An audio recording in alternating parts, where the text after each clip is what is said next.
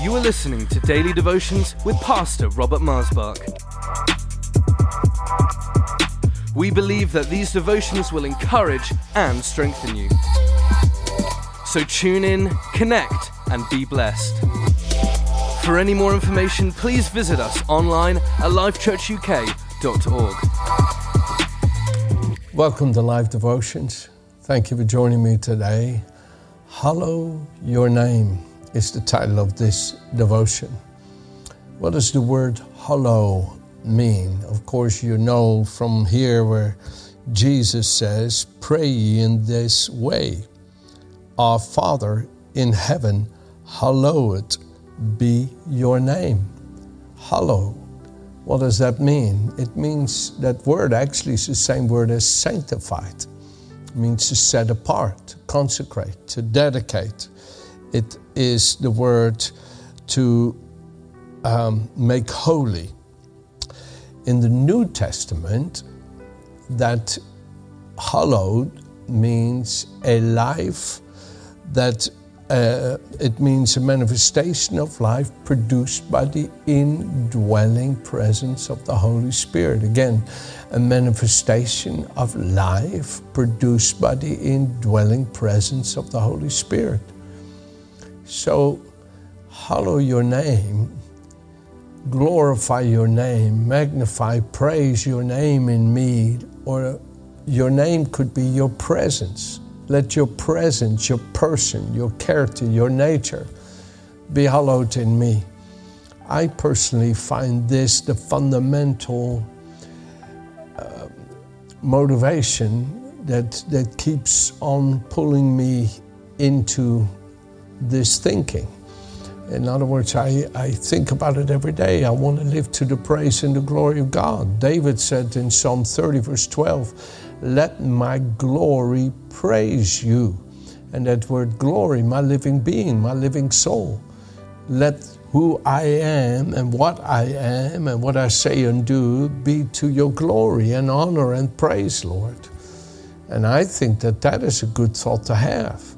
Or as they would say in Psalm 115, not unto us, Lord, not unto us, but to your name give glory. Let me read it to you here Psalm 115, verse 1. Not unto us, O Lord, not unto us, but to your name give glory because of your mercy, because of your truth.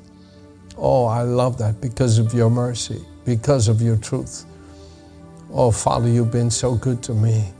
I want to live to the praise and the glory of your name. Perhaps maybe a year and a half or two years ago, during the pandemic, Virginia and I were sitting on the sofa, and she looked at me and she said, You know, I do not believe that we should that we should have come this far and not give God all the fruit of his labor.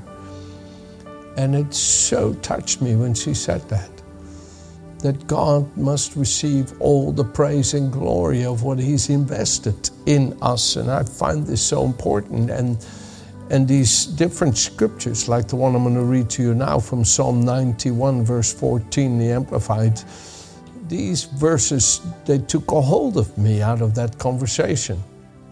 And they were always there, and I prayed them often over the many years. But it's like all of a sudden when we had that conversation, it just alerted me. It it made me alert and sober, really to stay focused that God's name be hallowed. Hallow your name, Lord. And re- listen to this here in this famous Psalm 91, verse 14. Because he has set his love upon me, therefore I will deliver him. I will set him on high. Listen, I will set him on high because he knows and understands my name. He has a personal knowledge of my mercy, love, and kindness, trusts and relies on me, knowing I will never forsake him. No, never. I will set him on high because he has a personal knowledge of my loving kindness, my character, my nature. He, he's familiar with me, not familiar in, in, in uh, mannerism as in that you're blase or rude or whatever. No, familiar as in he knows me, perceives me, he recognizes me, he acknowledges me, he knows me. Oh, how the Heavenly Father loves to bring you into the knowledge of Himself. And this is one of the great blessings that come along with having Jesus, that not only He writes His word in our heart and in our mind, but that we personally may know him. Read it in Hebrews 8 and in Hebrews chapter 10 that we may know him, that we have no need for anyone to teach us because we all know him personally, practically. Jesus said in John chapter 5, one of these chapters that you've heard me mention many times because I've learned so much from that one chapter 5 of the Gospel of John. But Jesus said in chapter 5, verse 43, I have come in my Father's name. I have come in my Father's name. Seek the honor that comes from the only true God. Jesus said, I've come representing my Father. It says in John chapter 1, verse 18, Jesus came forth from the bosom, the intimate presence of the Father to declare him, to unveil, reveal, and manifest him in all that he is, says, and does. In Hebrews 1, verse 3 in the Living Bible, it says, In all that Jesus is and does, he shows that he is God. There's absolute perfection of oneness, and this is our salvation we are reconciled into this oneness with the Father. Jesus is praying in John 17, his high priestly prayer, these 26 amazing verses. In verse 22, he says, Father, the glory, the glory of being one with you that you have given me, I have given to them, that even as you are in me, I may be in them, so that the world may know that you sent me by by everybody seeing me in them and that you love them as much as you love me. Then he says, I think in verse 25, Father, the world doesn't know you, but I know you. And these disciples whom you have given me out of the world, they know you sent me because I've revealed you to them. And I will keep on revealing you to them so that the same mighty love with which you've loved me may be in them and I in them. And I know this is partly Living Bible, partly New King James, but the point of it is, is that you can grasp what our Savior, our high priest, is not only made possible for us through his self sacrifice and ascension to the Father's right hand, but what he now works in us by his Holy Spirit. He's not only made possible what was impossible, he works it through the knowledge of Himself in us, that we may live as He lives, that we may enjoy this glory of seeing the Father hallowed in all that we are, say, and do, that people may recognize the Father in us, or as Jesus would simply say in John 5, let your light so shine that men may see your good works and glorify your Father who's in heaven. In other words, the way that you are, the mannerisms, the characteristics, the nature becomes obvious to others is not of yourself. It is the life and the love of the Father. I'm talking about hallow your name. Hallow your name. I was preaching in China many years ago in the great city of Chongqing. And the Spirit of the Lord Jesus was so glorious. Oh my goodness, it was glorious. And I was so caught up in His presence and out of His bosom, out of His one, out of this oneness with Him, this life was flowing, this love was flowing, this mercy, this grace, this truth, all that comes out of the fullness of Christ the riches of his glory I was able to make known. I, as Paul would say in Ephesians 3, verse 8, to one the least of all the saints, this grace has been given to make known the unsearchable riches of Christ. And Oh, I was so caught up in the Lord Jesus. My heart was rejoicing continuously in Him, which I know is what Paul means in Philippians 4, verse 4 rejoice in the Lord always. And again, I say rejoice. And there was many things that happened, but one thing that I will not forget. This dear lady said to the pastor in Chinese, and he told me later what she said Pastor, I don't want to sin anymore. But I don't understand. He didn't tell me off. He didn't rebuke me. He didn't correct me. But I don't want to sin anymore.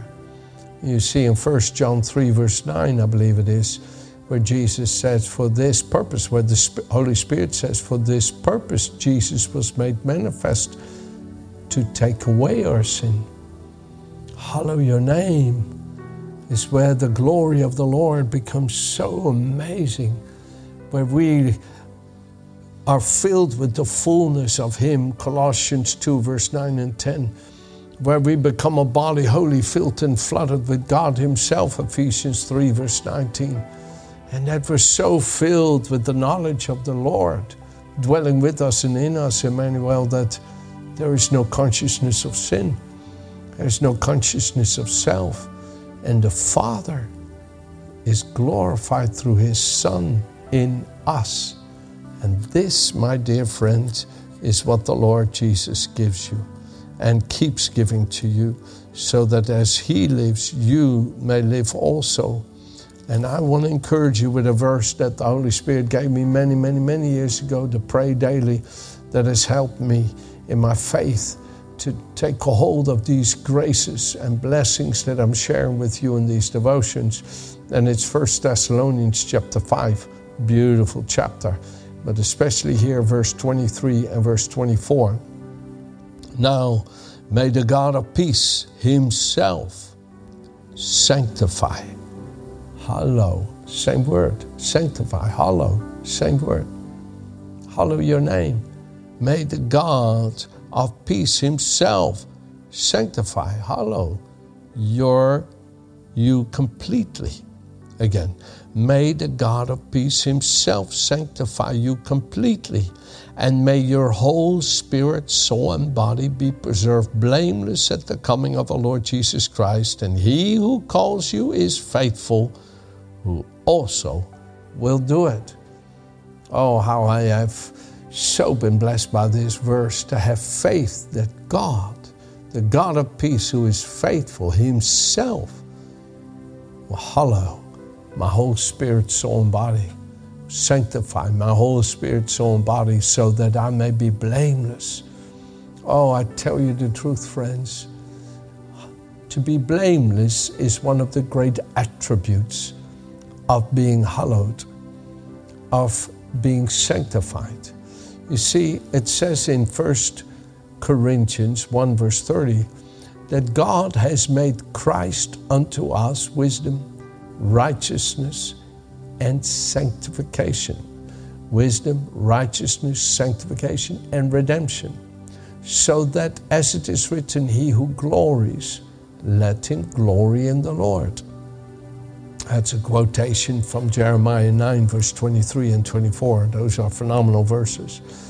And you see, God wants us to live with this stature, this presence the hallowing presence of God, the making holy of the presence of God, to make holy His presence, and that people can feel this presence of God in us and upon us. And it arrests the unclean works of unholy spirits. It stops them, it arrests them.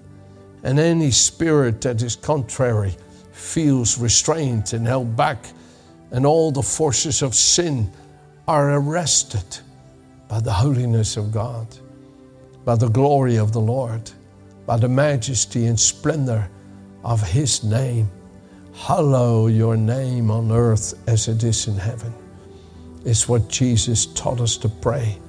And if He taught us to pray it, then He taught us to expect it that we will see the Father glorify His name in us and that he himself, who is faithful, the God of peace, will sanctify and make hollow your whole spirit, soul, and body, so that you may be blameless. Psalm 119, verse 1, which Luther says is the Psalm of David. He says, Blessed are the blameless in the way who greatly delight themselves in your law, God. Oh, I find it so wonderful to live in this reality. And now, one more of it. Now that I've tasted that the Lord is good, now that I've tasted that He's gracious, I come to Him.